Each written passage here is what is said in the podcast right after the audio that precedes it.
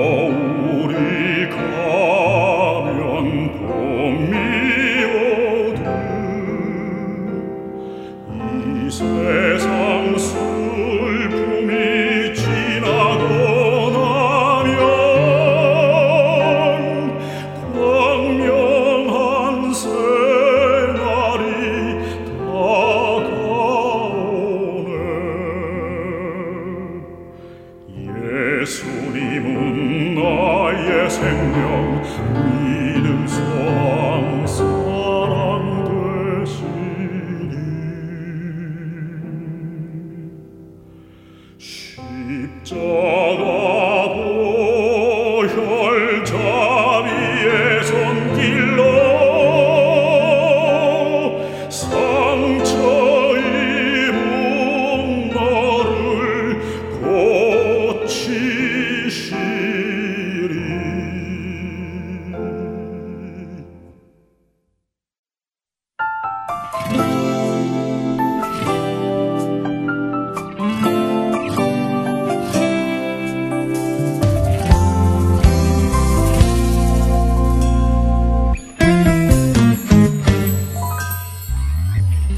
안녕하세요, 청취자 여러분. 서신서 읽기 진행의 김민석입니다.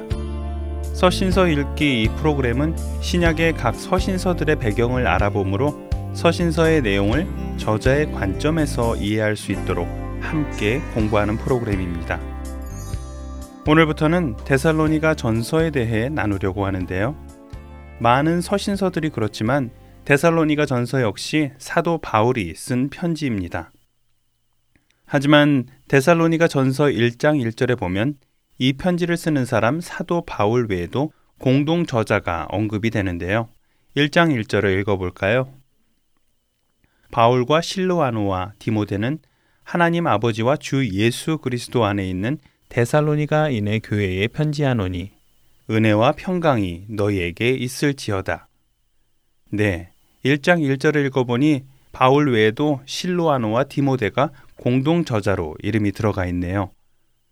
물론 이 데살로니가 전설을 세 명이 썼다는 이야기는 아니지요. 그러나 이 셋이 공동으로 보냈다고 편지하는 것은 셋이 한 팀이라는 의미를 담고 있습니다. 학자들에 의하면 바울이 이처럼 세 명의 이름을 다 언급하는 데에는 특별한 의미가 있다고 하는데요. 요즘에도 그런 분들이 많이 계시다고 들었는데요. 담임 목사님이 신방을 오지 않으시고 부목사님이 대신 오시면 섭섭해하고 심지어 신방을 오지 않는 것으로까지 생각하시는 분들 말입니다. 그러나 목회란 팀으로 하는 사역이기 때문에 그렇게 한 명의 사역자에게 관심을 쏟고 다른 사역자들을 무시하는 것은 성경적이지 않지요. 우리가 잘 알듯이 사도 바울의 영적 아들과도 같은 디모데는 어린 나이에 사역을 하던 초대 교회의 리더입니다. 하지만 예나 지금이나 사람들 중에는 그 사람의 중심을 보지 않고 그 사람의 외적인 것만 보고 판단하는 사람들이 있지요. 그래서 어린 디모데를 무시하고 업신여기는 사람들이 있었습니다. 사도 바울이 디모데전서 4장 12절에서 디모데에게 누구든지 디모데가 젊다는 이유로 업신여기지 못하게 하라고 당부하는 것을 보면 그런 일이 있었던 것을 알 수 있습니다. 바울은 언젠가 데살로니가 교회에 디모데를 보낸 적이 있습니다. 가서 그들을 점검하고 필요한 교육을 하고 오라고 했지요. 그러나 데살로니가 교인들 중에는 사도 바울이 직접 오지 않고 디모데가 왔다는 사실에 실망하고 불평하는 사람들이 있었습니다. 만일 오늘의 우리였다면 디모데가 우리 교회에 방문해 준 것만도 정말 놀랍고 감사하게 여길 텐데 말입니다. 어쨌든 바로 이런 데살로니가 교인들 마음을 위로하기 위해 바울은 편지 첫 마디에 자신의 이름과 실루아노의 이름 그리고 디모데의 이름을 함께 적음으로 자신들이 하나임을 강조했다는 것입니다. 편지 시작에 공동 저자의 이름이 들어간 이유 하나에도 배경이 있다는 것이 참 재미있습니다. 이제 데살로니가 교회의 배경에 대해 좀 알아보겠습니다. 특별히 사도행전 15장에서 18장을 읽어보시면 사도 바울의 2차 전도 여행의 여정과 그가 어떻게 데살로니가로 가게 되었는지 이해하는 데 도움이 되실 것임을 말씀드리며 시작하겠습니다. 사도 바울이 데살로니가를 방문한 것은 수리아 안디옥에서 시작된 사도 바울의 2차 전도 여행 중에서입니다. 사도 바울은 1차 전도 여행 후 갈라디아에 보내는 편지에서 할례 문제로 고민하는 이방인 그리스도인들에게 구원을 받기 위해선 유대인들처럼 할례를 받을 필요가 없고 오직 예수 그리스도를 믿는 믿음으로 구원을 받는다고 선포합니다. 그리고는 안디옥 교회의 파송을 받아 예루살렘 교회를 방문한 후에 두 번째의 전도 여행을 떠나게 되지요. 그러나 이 2차 전도 여행을 떠나기 전 바울과 바나바는 마가 요한을 동반하는 문제에 의견의 차이가 있어서 크게 다투고는 서로 다른 곳으로 선교를 떠나게 됩니다. 이 이야기는 사도행전 15장에 잘 기록되어 있습니다. 이렇게 의견 차이로 헤어지게 된 두 팀 중 바나바는 마가 요한과 함께 구부로 섬으로 떠났고 바울과 신라는 수리아와 길리아 쪽으로 향합니다. 이렇게 하여 바울의 2차 전도 여행은 수리아 안디옥에서 길리기아, 더베를 방문하는 것으로 시작하게 되지요. 바울은 1차 전도 여행 때 방문했던 갈라디아 지역도 다시 방문하는데요. 사도행전 16장을 보면 갈라디아를 방문한 후에 바울은 비두니아로 가자고 애를 썼지만 예수님의 영이 허락하지 않으셔서 성령님의 인도로 드루아로 향하게 됩니다. 그리고 마게도냐 사람 하나가 서서 바울에게 청하여 마게도냐로 와서 우리를 도우라는 환상을 본 후 마게도냐 지역으로 향하지요. 그렇게 해서 도착한 곳은 바로 마게도냐 지방에 있는 빌립보라는 곳입니다. 빌립보는 그리스 북쪽에 있는 마게도냐 지역의 한 도시입니다. 바울이 복음을 전했다는 당시 빌립보는 로마의 식민지였지요. 이 도시는 원래가 알렉산더 대왕의 아버지 필립에 의해 재건된 도시이며 그 이름을 따서 빌립보라고 불렀습니다. 빌립보 사람들은 로마 시민과 같은 대우를 받았으므로 자긍심이 대단히 강했는데요. 바울은 이곳에서 복음을 전하다가 박해를 받게 되어 옥에 갇히게 된 일도 있었습니다.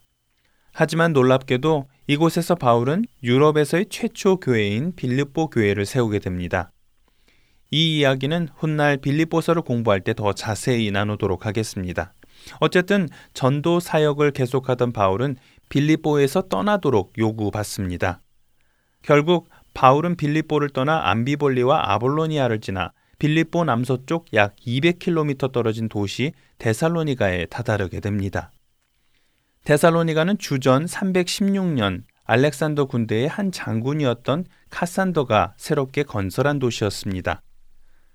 카산더는 빌립 2세의 딸이자 알렉산더의 이복 누이였던 자신의 아내 데살로니케이아의 이름을 따서 데살로니가라 명하였지요. 이 데살로니가는 과거 온천으로 유명하여 뜨거움이라는 의미의 덤메라고 불렸던 곳으로 여러 인근 성읍들을 편입하고 많은 헬라 이주민들을 모아 형성한 도시였다고 합니다. 데살로니가는 로마와 동방을 잇는 부유한 도시로 성장했습니다. 무역과 상업의 중심지였지요. 고고 학자들에 의하면 당시 데살로니가에는 대대적인 건설 운동이 일어났다고 합니다.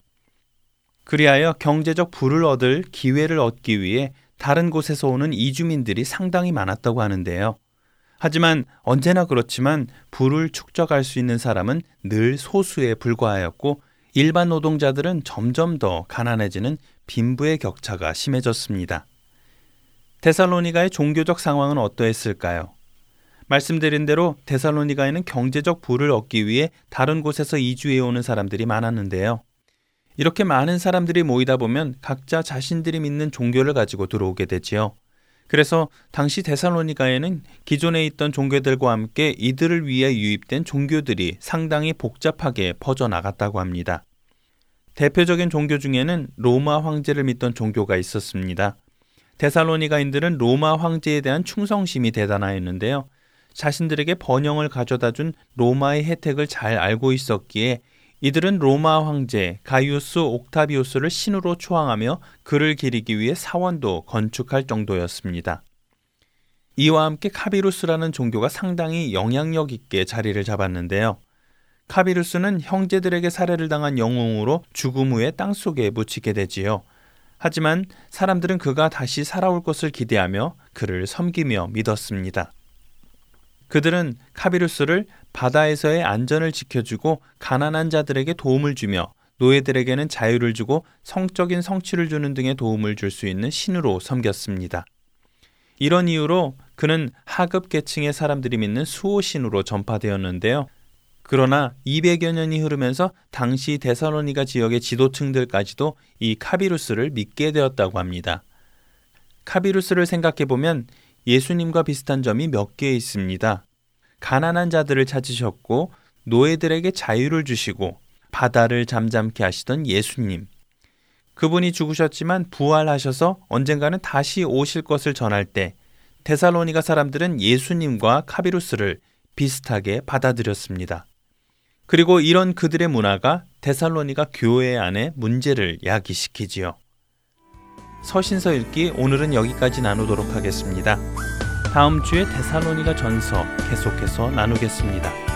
여러분 안녕히 계세요.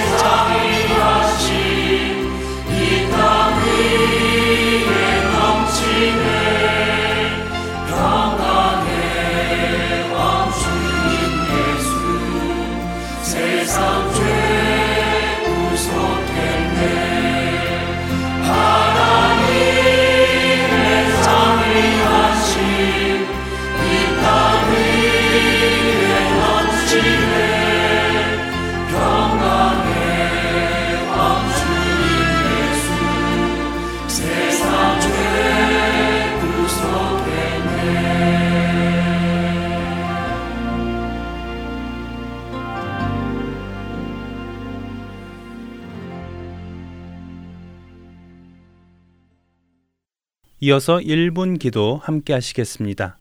오늘은 노스캐롤라이나 그린스보로 한인 장로교회 한일철 목사님께서 진행해 주십니다.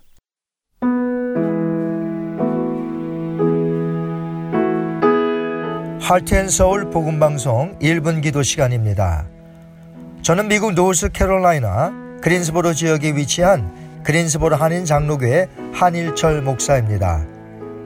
오늘은 기도의 능력을 잃어버리고 사는 현대 크리스천들의 기도 회복에 대해서 함께 기도하는 시간을 가지려고 합니다. 하나님의 말씀에 따라 기도하며 살아가는 크리스천들도 분명 있겠지만 훨씬 더 많은 크리스천들은 기도의 능력을 잃어버리고 살아가는 것 같습니다. 사도 바울은 그의 서신서에서 참된 크리스천이라면 자신이 살아가는 시대에서 반드시 기도해야 할 것을 여러 차례 밝혔습니다. 바울은 편지를 보내는 교회 성도들을 위해 기도한다고 하였으며 또한 자신과 일행을 위하여 기도해 줄 것을 잊지 않고 꼭 부탁하였습니다. 바울이 비록 수없이 많은 위험을 이겨낸 자이며 대사도인 것은 확실하지만 그는 자신의 그런 관록을 의지하지 않았습니다. 바울은 얼굴도 본 적이 없는 로마 도시에 세워진 교회의 성도들에게 기도를 요청할 만큼 겸손한 사람이었고 무엇보다도 기도의 능력에 대해 확실히 믿고 있었던 하나님의 사람이었습니다. 크리스찬들도 마땅히 바울처럼 예수님을 의지하며 기도의 사람이 되어야 하지만 오늘날 기도의 중요성을 잃어버린 채 기도 없는 성도의 생활, 기도 없는 교회의 운영, 기도 없는 비즈니스의 목표 달성, 심지어 기도 없는 선교지 후원이 이루어지고 있는 것 같아 심히 안타깝습니다. 오늘 이 시간 그리스도인이 세계 곳곳에서 기도하는 자들로 일어나 하나님의 뜻을 이루어 드리며 하나님의 교회들은 이제부터 만민이 기도하는 집이 될 수 있도록 이 시간 다 같이 기도 드리겠습니다.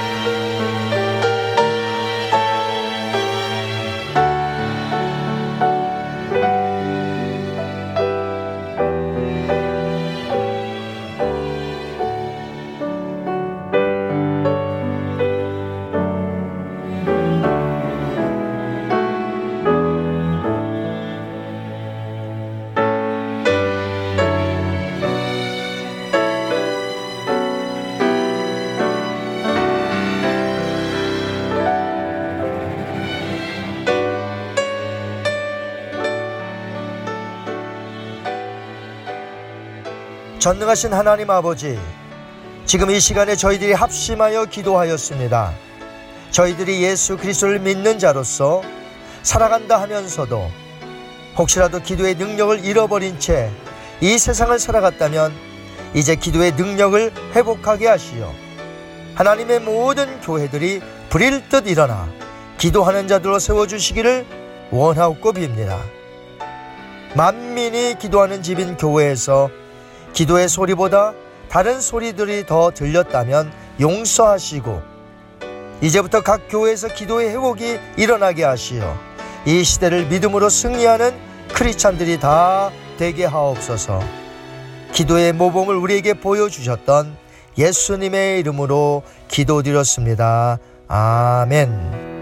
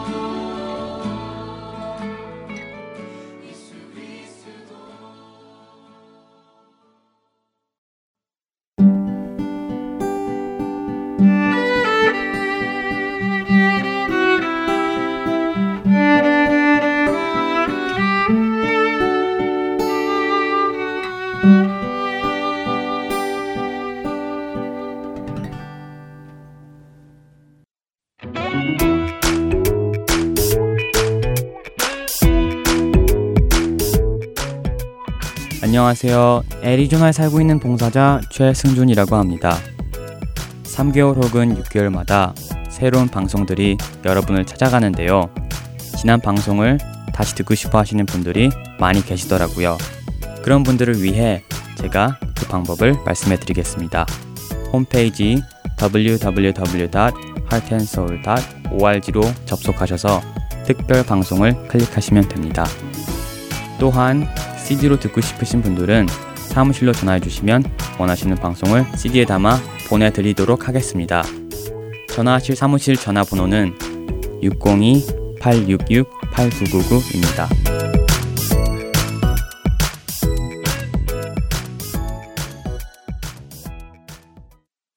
은혜의 설교 말씀으로 이어드립니다. 오늘은 아리조나 템피 장로교회 양성일 목사님께서 갈라디아서 3장 26절에서 4장 7절을 본문으로 자녀의 특권이라는 제목으로 말씀 나누어 주십니다. 은혜의 시간 되시길 바라겠습니다.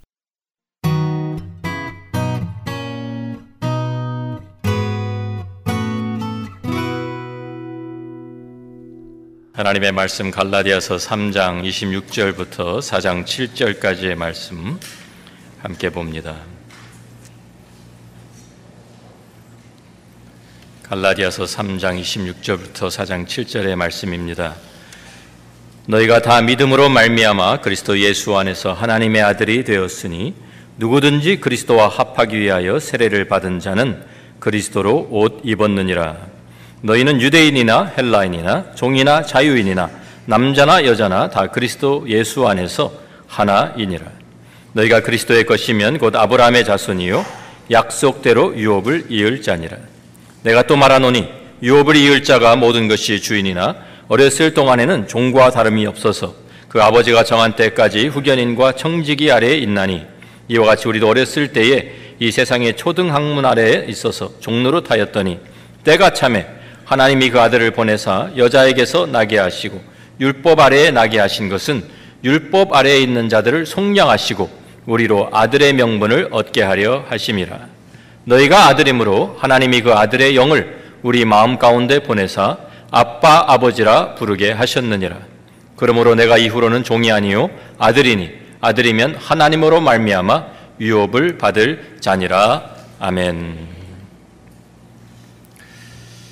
오늘 갈라디아서 본문의 말씀 보면 어, 갈라디아 3장 26절에 너희가 다 믿음으로 말미암아 그리스도 예수 안에서 하나님의 아들이 되었으니라고 말씀합니다. 여기서 하나님의 아들이라고 말하는 것은 남자들만 가리키는 말씀이 아니죠. 여자들까지 포함해서 하는 말씀입니다. 그래서 다 하나님의 자녀가 되었다라는 것을 이렇게 표현하고 있습니다. 우리가 하나님의 자녀가 되는 것은 오직 믿음을 통해서 이루어집니다. 우리가 누차 지금 갈리아저스를 계속 같이 공부하면서 우리들이 말씀을 나눈 것처럼 오직 믿음으로 우리가 하나님의 자녀가 되고 우리가 구원을 받습니다. 혈통도 아니고 배경도 아닙니다. 행위도 아니고 오직 믿음으로 하나님의 자녀로 우리가 인정함을 받습니다. 이것이 성경이 우리에게 증거하는 바입니다. 요한복음 1장 12절 13절 우리가 잘 아는 말씀인데요. 같이 읽습니다. 영접하는 자, 곧 그 이름을 믿는 자들에게는 하나님의 자녀가 되는 권세를 주셨으니 이는 혈통으로나 육정으로나 사람의 뜻으로 나지 아니하고 오직 하나님께로부터 난 자들이니라. 그렇죠. 하나님의 자녀, 하나님의 자녀가 되는 것은 오직 믿음으로 이루어진다라고 말씀하고 하나님의 자녀가 되면 하나님의 자녀의 권세가 주어진다라고 우리에게 말씀합니다. 우리가 누리는 특권이 있다는 말입니다. 우리 갈라디아서 4장 5절 말씀은 우리에게 이것을 이렇게 사도 바울이 표현합니다. 율법 아래에 있는 자들을 속량하시고 우리로 아들의 명분을 얻게 하려 하심이라. 아들의 명분을 얻게 하셨다 라고 우리에게 말씀해 주는데 바로 이것이 자녀의 특권을 말하고 있는 것입니다. 자녀됨의 그 특권, 아들의 명분을 우리가 다른 말로 표현하면 양자가 되었다라는 그러한 표현입니다. 사도 바울이 이렇게 표현하는 이유가 있습니다. 예수님을 우리가 하나님의 아들이십니다라고 우리가 고백하는 그 말과 말의 뜻과 우리가 내가 하나님의 아들입니다. 우리가 하나님의 자녀입니다라는 말의 뜻은 조금 다릅니다. 예수님은 원래 삼위일체의 제2위가 되시는 하나님의 속성을 가진 분이십니다. 그래서 성부 하나님과 동등 되신 분이신데 이 땅에 이 우리 사람의 참이그 우리 육신을 입으시고 이 땅에 오셨죠. 그래서 우리가 하나님의 되시는 신성과 또 우리 인성을 다 가지고 계신 그런 분이 되셨습니다. 그래서 이 우리가 얘기하는 하나님께서 좀 말씀이 육신이 되었다라는 이 성육신 우리가 이야기합니다. 그래서 성부 하나님, 성자 하나님, 성령 하나님, 우리가 이렇게 삼위일체 하나님의 제 2위가 되시는 그 이 성자 하나님 그분이 하나님의 아들이시다라는 것은 유일한 것입니다. 예, 다른 사람이 또 다른 그것을 클레임할 수 있는 사람이 없습니다. 그런데 우리가 하나님의 자녀가 되었다. 우리가 하나님의 아들이 되었다. 하나님의 딸이 되었다라는 것은 우리가 처음부터 예수님과 같이 이렇게 하나님의 속성을 가지고 모든 것을 다 누리고 있었다는 말이 아니라 우리는 원래 그렇지 않았는데 이제는 믿음으로 하나님의 자녀로 인정함을 받게 된 것이다. 라는 그러한 뜻입니다. 그래서 아들의 명분을 얻게 되었다. 양자가 되었다 라고 표현하고 있는 것입니다. 자, 요새는 입양하는 가정들이 어, 점점 많아지고 있습니다. 우리 자연적인 출생을 통해서 나온 아이들이 아니라 우리의 혈통을 이어받은 그런 아이들은 아니지만 아, 참 부모가 없는 아이들 또 고아가 되었고 아니면 버림받은 아이들을 이렇게 어, 데려다가 입양하고 자기의 아이들로 키우는 그런 가정들이 많습니다. 그런데 이 입양된 아이들은 우리가 낳은 아이들은 예, 혈통으로 이어진 아이들은 아니지만 똑같은 법적인 권리를 어, 가지고 누리게 됩니다. 한국적인 사고 방식이나 동양적인 사상에서는 양자라고 하면은 친자와 좀 차별을 두는 경향이 있습니다. 그런데 법적으로는 그렇지 않습니다. 또 우리가 양자라고 이렇게 표현했을 때 이 말은 하나님께서 우리를 어, 덜 사랑하신다라는 말이 절대로 아닙니다. 하나님께서 우리를 덜 사랑하시기 때문에 우리는 양자다라고 이렇게 표현한 것이 절대로 아니라는 말입니다. 법적인 용어를 쓴 것일 뿐입니다. 어떤 학교에서 1학년짜리 아, 아이들이 아, 이제 가족의 사진을 가져오라고 해가지고 가족 사진을 보여주면서 가족에 대한 이제 이렇게 소개를 하고 아, 이렇게 이야기를 하는 그러한 시간이 있었습니다. 그래서 어떤 아이가 이제 사진을 가지고 와서 다 사진 하나씩 가지고 와서 자기 가족 사진을 보여주면서 자기 가족에 대한 설명을 하는 것입니다. 그런데 어떤 아이가 이제 자기 가족 사진을 이렇게 보여주고 설명하는데 보니까 전부 다, 다 머리색이 다 이렇게 블란드예요. 노란 머리를 다 가지고 있는데 이 아이만 머리 색깔이 짙은 거예요. 그러니까 그 친구들이 이렇게 보고 있던 친구들이 이렇게 서로 수근수근 하면서 쟤는 입양된 아인가 봐. 이렇게 얘기를 했어요.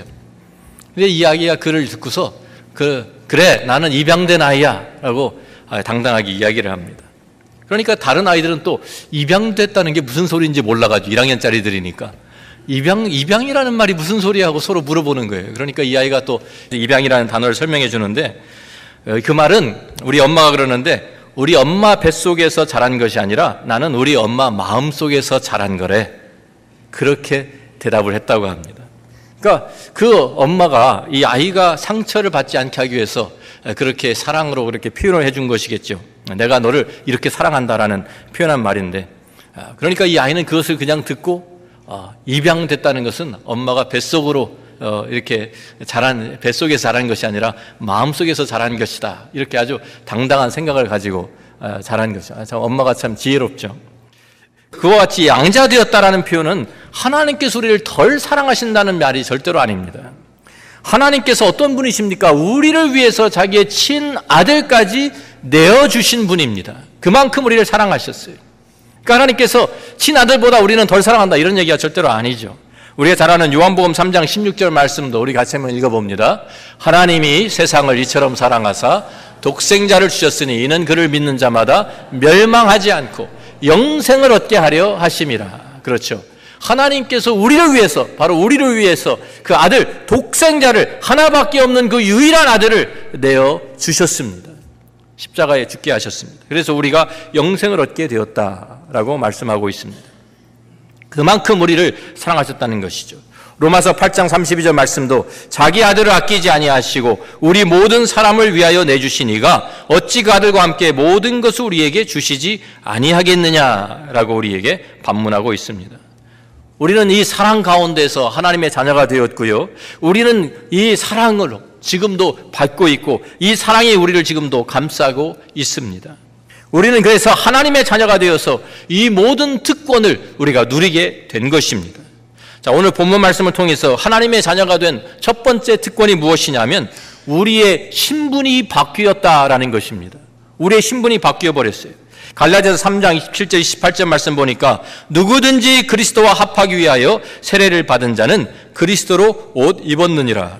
너희는 유대인이나 헬라인이나 종이나 자유인이나 남자나 여자나 다 그리스도 예수 안에서 하나이니라고 선언합니다. 고아였던 아이가 입양되는 순간 하루아침에 신분이 바뀝니다. 그 전까지는 아버지도 없고 어머니도 없고 정말 자기 참 그 가족도 없었던 그런 고아였는데 입양되는 순간 가족이 생기고 엄마가 생기고 아빠가 생기고 자기의 이름이 바뀌는 거예요. 신분이 바뀌어 버린 거예요. 그런 것처럼 우리가 예수 그리스도를 믿을 때 예수 그리스도를 우리가 영접할 때 우리들은 더 이상 고아도 아니고 세상에 내버려진 사람들이 아니라 우리는 하나님의 자녀가 되는 신분이 바뀌어 버리는 이러한 은혜가 우리에게 주어지는 것입니다.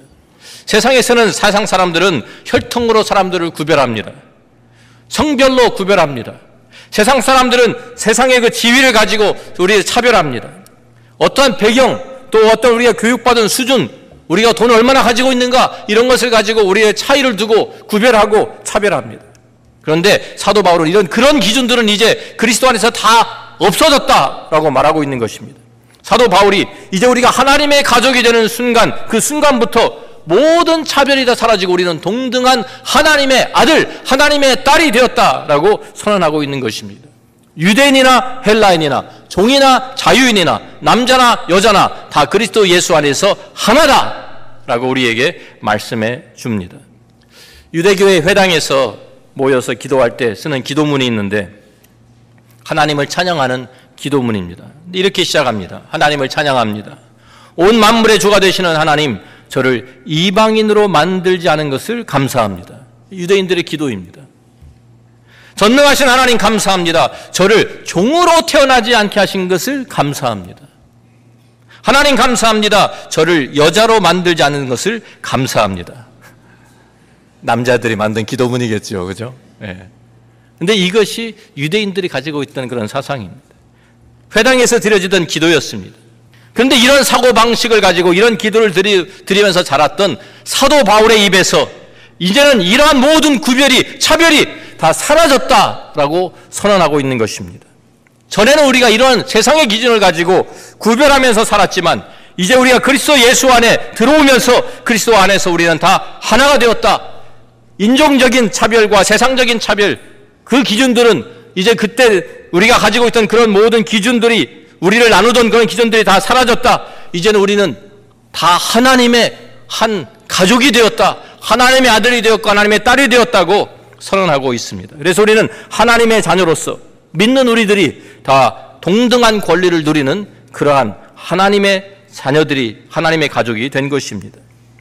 왜냐하면 하나님이 보실 때 우리가 어떠한 배경을 가지고 자랐든지 우리가 어떠한 상황 속에 있었든지 우리가 어떠한 과거를 가지고 있었던지 그것이 상관이 없습니다.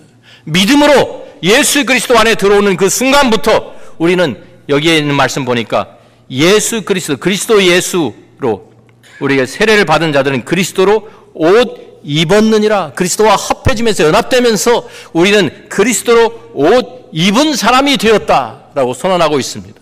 하나님께서 이제 우리가 믿음을 가지고 그리스도 안에 들어가면 우리가 이제는 하나님께서 우리를 보실 때 더 이상 우리 자신을 보시는 것이 아니에요. 누구를 보십니까? 예수 그리스도를 보십니다.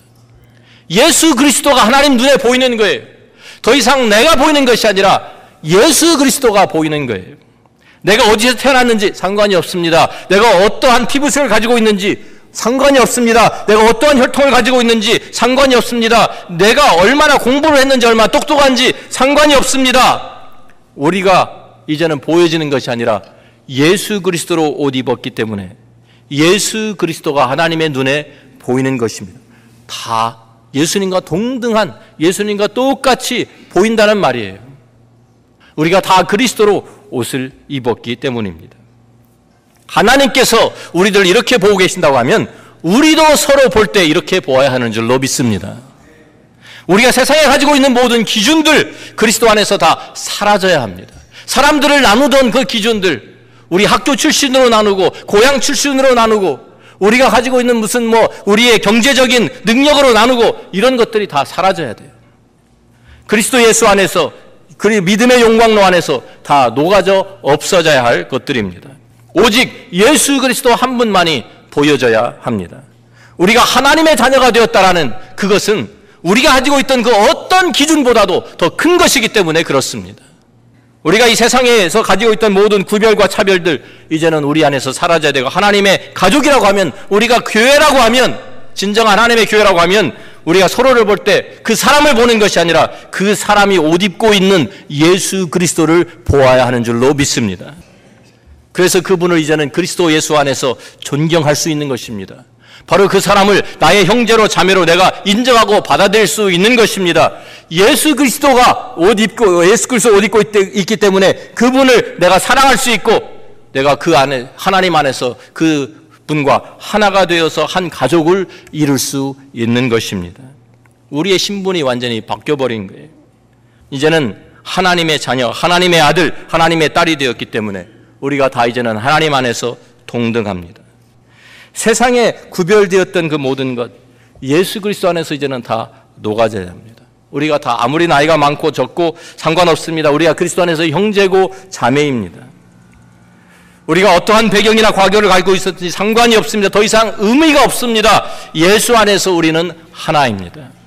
우리가 예수 안에서 함께 하나님의 자녀가 되었고 한 가족이 되었고 하나님의 그 한 사랑을 받으면서 누리면서 동등한 권리를 가지고 있기 때문입니다. 두 번째 하나님께서 우리에게 주신 자녀된 축복은 그 권리는 특권은 우리가 하나님 앞에 언제든지 나갈 수 있고 교제할 수 있는 특권입니다. 갈라디아 4장 6절 말씀을 보니까 너희가 아들임으로 하나님이 그 아들의 영을 우리 마음 가운데 보내사 아빠 아버지라 부르게 하셨느니라 그렇죠. 법적인 신분만 바뀐 것이 아닙니다. 하나님께서 그 아들의 영을 우리의 마음 속에 보내 주셨다라고 말합니다. 예수 그리스도의 영이 우리 안에 들어와 사시는 것입니다. 성령이 우리 안에 내주하시고 우리 안에 거하십니다. 그래서 로마서 8장 9절 말씀 우리가 잘 알죠. 같이 읽어봅니다. 로마서 8장 9절 말씀 만일 너희 속에 하나님의 영이 거하시면 너희가 육신에 있지 아니하고 영에 있나니 누구든지 그리스도의 영이 없으면 그리스도의 사람이 아니라 그랬습니다. 누구든지 그리스도의 영이 없으면 그리스도의 사람이 아닙니다.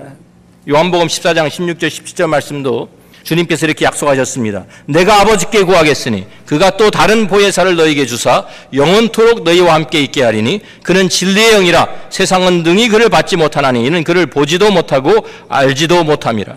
그러나 너희는 그를 안하니 그는 너희와 함께 거하심이요 또 너희 속에 계시겠음이라. 성령께서 그 아들의 영이 그리스도의 영이 우리 안에 들어와 거하시기 때문에 이제는 우리가 그 아들의 영으로 누구를 닮아가요? 예수 그리스도의 형상을 닮아가게 됩니다.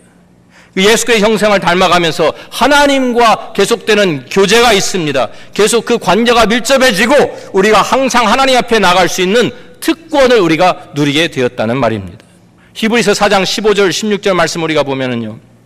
우리에게 있는 대제사장은 우리의 연약함을 동정하지 못하실 리가 아니요 모든 일에 우리가 똑같이 시험을 받으시니로되 죄는 없으시니라. 그러므로 우리는 긍휼하심을 받고 때를 따라 돕는 은혜를 얻기 위하여 은혜의 보좌 앞에 담대히 나아갈 것이니라.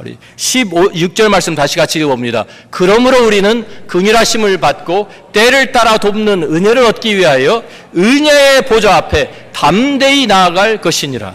그렇습니다. 은혜의 보좌가 무엇입니까? 우리가 아는 대로 성전의 지성소 안에 하나님의 법궤가 놓여져 있었는데 그 법궤 뚜껑이 금으로 덮여 있었습니다. 그리고 그 위에 그 천사를 모양을 천사의 그 날개편 모양을 이렇게 새겨 가지고 그 금으로 덮, 입혔는데 그 날개가 이렇게 서로 다 있었다 그랬어요. 그러니까 법궤 뚜껑이 있고 그 위에 천사의 날개가 다시 덮고 있고 그 천사의 날개로 덮여진 그 빈 공간이 바로 은혜의 보좌라는 것입니다. 이것이 바로 모세가 하나님과 대면해서 말씀하던 곳이고요. 하나님의 임재가 나타나서 그곳에서 하나님의 대제사장이 참 그곳에 들어가서 1년에 한 번 속죄하던 그런 곳입니다. 시은소, 속죄소라고도 우리가 이야기합니다. 그런데 1년에 어, 그, 그 하나님의 참 존전 앞에 가는 것이 얼마나 어려웠던 일인지 1년에 단 한 차례 그것도 대제사장만 다른 사람 아무도 들어갈 수 없고 대제사장 혼자서 그 지성소 휘장을 걷고 휘장 뒤로 들어가서 속죄의 날에 정해진 날에 오직 피를 가지고만 들어갈 수 있는 것이 바로 이 지성소였습니다.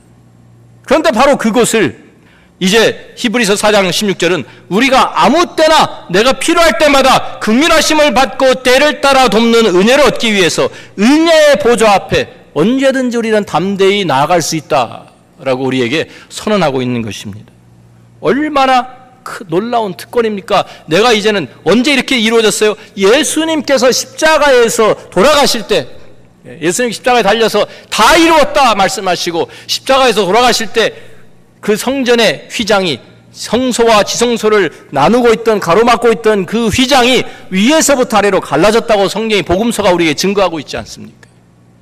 길이 열려버린 거예요. 하나님 앞에 나갈 수 있는 길, 은혜의 보좌 앞으로 갈 수 있는 길이 예수 그리스도의 십자가의 그 은혜로 열렸어요. 주님의 보혈로 열려버렸어요. 우리가 누구든지 예수 를 통해서는 언제든지 하나님 앞에 나갈 수 있는 길이 열린 것입니다. 그래서 우리가 아무 때나 필요할 때마다 은혜의 보좌 앞에 나가서 아빠 아버지라고 부르면 하나님께서 그래 내 아들아 그래 내 딸아 내가 여기 있다 라고 주님이 하나님께서 응답해 주시는 것입니다. 모든 우주 만물 창조하시고 다스리시는 그 위대하신 하나님의 그 보좌 앞에 어린아이와 같이 나아갈 수 있는 그 특권 사랑받는 아이와 같이 언제든지 우리를 받아주시는 그 하나님의 존전 앞에 우리가 나아갈 수 있는 것입니다. 얼마나 놀라운 특권입니까? 하나님 앞에서 우리들이 정말 만왕의 왕이시고 창조주이시고 만주의 주가 되시는 하나님의 보좌 앞으로 항상 나아가시는 저 여러분이 되기를 주의 이름으로 축원합니다. 세 번째로 오늘 본문 말씀에서 보면 우리가 하나님의 자녀를 누리는 특권은 바로 우리가 하나님의 상속자가 되었다라는 사실입니다. 갈라디아 3장 29절 말씀 보니까 너희가 그리스도의 것이면 곧 아브라함의 자손이요 약속대로 유업을 이을 자니라. 갈라디아 4장 7절 말씀도 여기 보니 같이 읽습니다. 그러므로 내가 이후로는 종이 아니요 아들이니 아들이면 하나님으로 말미암아 유업을 받을 자니라. 유업을 받을 자. 우리가 바로 유업을 받을 자라는 게 유업을 받을 자가 뭐예요? 하나님의 상속자가 되었다라는 말입니다. 우리가 예수 그리스도와 연합이 되었기 때문에 그 순간부터 예수 그리스도가 누리는 모든 특권이 우리의 특권이 되었습니다. 예수님께서 앞으로 다시 이 땅에 오실 때, 임하실 때, 모든 이 세상을 다 심판하시고 다스리시고 이 세상의 주인이 되실 것입니다. 그리고 이 세상의 통치자가 되실 때, 우리도 그 보좌 위에 함께 앉아서 그리스도와 함께 이 모든 만물을 다스리는 하나님의 상속자가 되었다는 거예요. 옆에 있는 분한테 이렇게 한번 얘기하세요. 이제 알고 봤더니 굉장한 사람이네요. 하나님의 약속을 받아서 하나님의 상속자가 된 사람들입니다. 앞으로 올 그 영원한 세상 하나님의 나라를 다스릴 사람들이에요. 예수 그리스도와 함께 그 예수님 그리스도의 보좌에 앉을 사람들이 얼마나 굉장한 일입니까? 여러분 가슴을 좀 펴시고 당당하게 사시기를 바랍니다. 이 모든 것이 주님께서 십자가에서 이루신 것입니다. 갈라야 4장 4절과 5절 말씀 보니까 때가 참에 하나님이 그 아들을 보내사 여자에게서 나게 하시고 율법 아래에 나게 하신 것은 율법 아래에 있는 자들을 속량하시고 우리로 아들의 명분을 얻게 하려 하심이라. 우리로 율법 왜 예수님을 여자에게 태어나게 하시고 율법 아래에 나게 하셨어요? 율법 아래에 있는 자들을 속량하시기 위해서. 무슨 말이냐면 율법 아래 종살이하고 있던 우리들을 다시 사오시, 사와서 우리를 자유롭게 하시기 위해서 그 말입니다. 우리가 이미 보았던 갈라디 3장을 돌아가서 보면은요. 갈라디 3장 14절 15절 예, 13절 14절입니다. 13절 14절 말씀에 보면 그리스도께서 우리를 위하여 저주를 받은 바 되사 율법의 저주에서 우리를 속량하셨으니 기록된 바 나무에 달린 자마다 저주 아래 있는 자라 하였습니다. 이는 그리스도 예수 안에서 아브라함의 복이 이방인에게 미치게 하고 또 우리로 하여금 믿음으로 말미암아 성령의 약속을 받게 하려 함이라.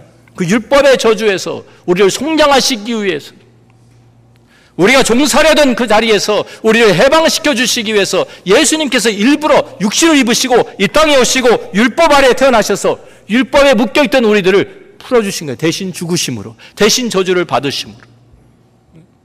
그래서 아까 말씀드린 것처럼 다 이루었다 라고 말씀하신 것입니다.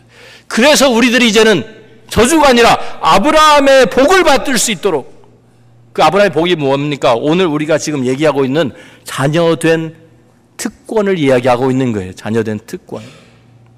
우리가 하나님의 자녀가 되어서 우리의 신분이 완전히 바뀌어 버렸고 우리가 하나님과 교통할 수 있고 하나님과 교제할 수 있는 그런 사람들이 되었고 앞으로 올 모든 세상을 우리 상속받을 하나님의 상속자들이 되었다는 이거예요, 이거. 문제가 무엇입니까? 우리가 하나님의 자녀가 되었는데도 불구하고 이런 특권들을 우리가 알지도 못하고 누리지도 못하면서 살고 있다는 데 있습니다. 우리가 세상에 치여서 세상 걱정과 근심에 그냥 쌓여서 이런 것들은 전혀 생각하지도 않고 깨닫지도 못하고 패배자처럼 살고 있다는 말입니다. 세상의 기준에 묶여가지고 세상에 휩쓸려 다니면서 끌려다니면서 아직도 아무것도 아닌 사람들처럼 별것 아닌 사람, 세상 사람들처럼 패배자 같이 살고 있다는 데 문제가 있습니다. 우리가 이 세상을 살아가면서 하나님의 자녀답게 살아야 되는데 세상의 기준, 세상의 평가 거기에 매여 가지고 세상 사람들 살아가는 방법으로 살아가면 안 돼요. 마태복음 6장 25절 26절에 뭐라고 말씀합니까? 주님이 우리에게 이렇게 말씀하십니다. 그러므로 내가 너에게 이르노니 목숨을 위하여 무엇을 먹을까? 무엇을 마실까? 몸을 위하여 무엇을 입을까? 염려하지 말라. 목숨이 음식보다 중하지 아니하며 몸이 의복보다 중하지 아니하냐? 공중의 새를 보라. 심지도 않고 거두지도 않고 창고에 모아들이지도 아니하되 너희 하늘 아버지께서 기르시나니 너희는 이것들보다 귀하지 아니하냐? 그렇지 않습니까? 염려하지 말라, 걱정하지 말라고 하시면서 하나님께서 그 자녀들을 사랑으로 돌보시지 않겠느냐라고 주님이 반문하시는 거예요. 여기에 목숨이 음식보다 중하지 아니하냐. 그렇지 않아요? 몸이 의복보다 중하지 아니하냐. 이게 무슨 상관이 있죠? 왜 이렇게 말씀하시죠? 무슨 얘기냐면 목숨을 누가 주셨어요? 하나님이 주셨어요. 몸은 누가 주셨어요? 하나님이 주셨어요. 근데 하나님이 목숨은 주시고 몸은 주셨는데 우리가 그 목숨을 위해서 먹을 건 안 주시겠나요? 하나님께서 우리의 몸을 주셨는데 우리가 입을 옷은 안 주시겠나요? 그 얘기입니다. 하나님께서 왜 안 챙겨주시겠느냐? 공중의 새도 먹이시는 하나님, 기르시는 하나님, 돌보시는 하나님인데 왜 하나님의 자녀들을 돌보지 않으시겠느냐? 우리가 새보다 엄청 더 귀한 존재들인데 하나님의 자녀들인데 하나님의 자녀들답게 당당하게 믿음을 가지고 세상을 이기며 승리하는 우리 모두가 되기를 주의 이름으로 축원합니다. 기도하겠습니다. 우리는 하나님의 은혜 가운데 부름을 받고 예수 그리스도로 옷 입은 하나님의 자녀들이 되었습니다. 하나님께서 우리들을 자녀로 삼으시면서 우리들이 세상 사람들이 상상할 수 없는 엄청난 특권을 우리에게 주셨습니다. 우린 더 이상 세상의 기준을 가지고 살아가는 사람들이 아닙니다. 세상의 기준에 휘둘려서 이리 치이고 저리 치이는 사람들이 아닙니다. 우리들은 하나님의 자녀로서 이제는 유대인, 헬라인, 종, 자유, 남자, 여자 상관없이 동등한 한 가족, 하나님의 자녀가 되었습니다.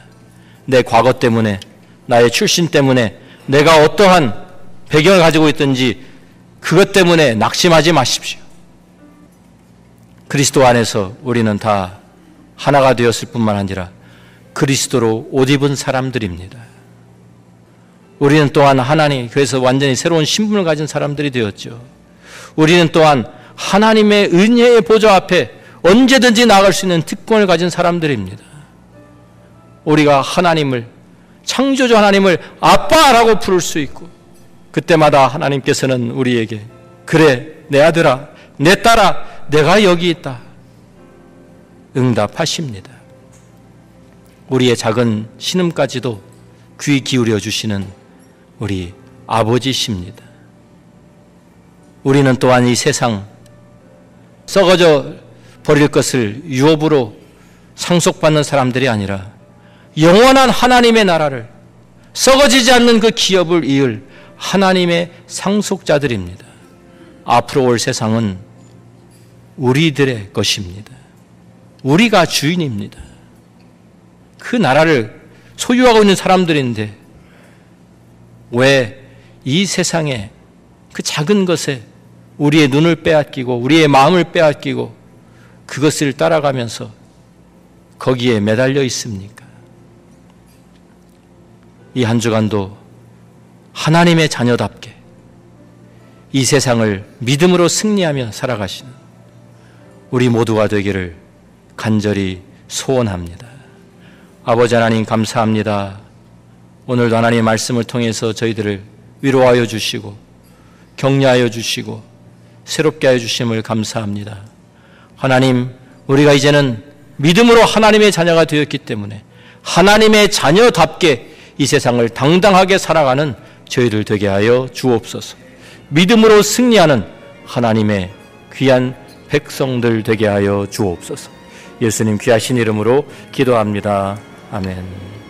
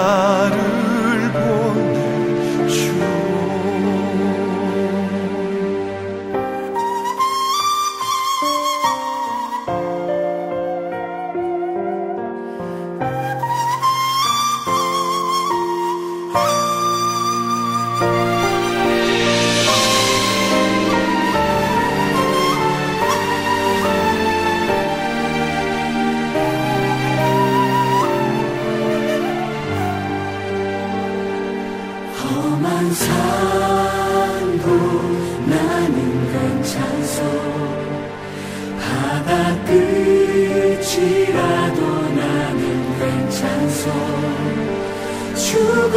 구원하신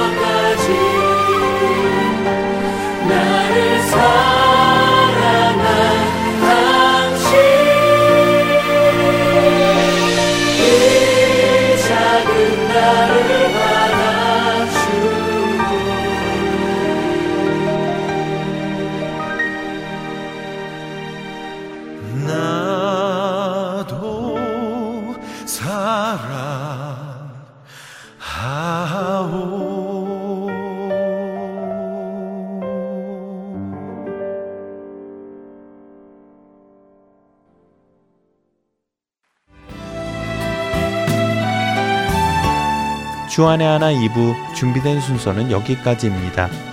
함께 해주신 여러분께 감사드리고요. 저는 다음 시간에 뵙겠습니다. 안녕히 계십시오.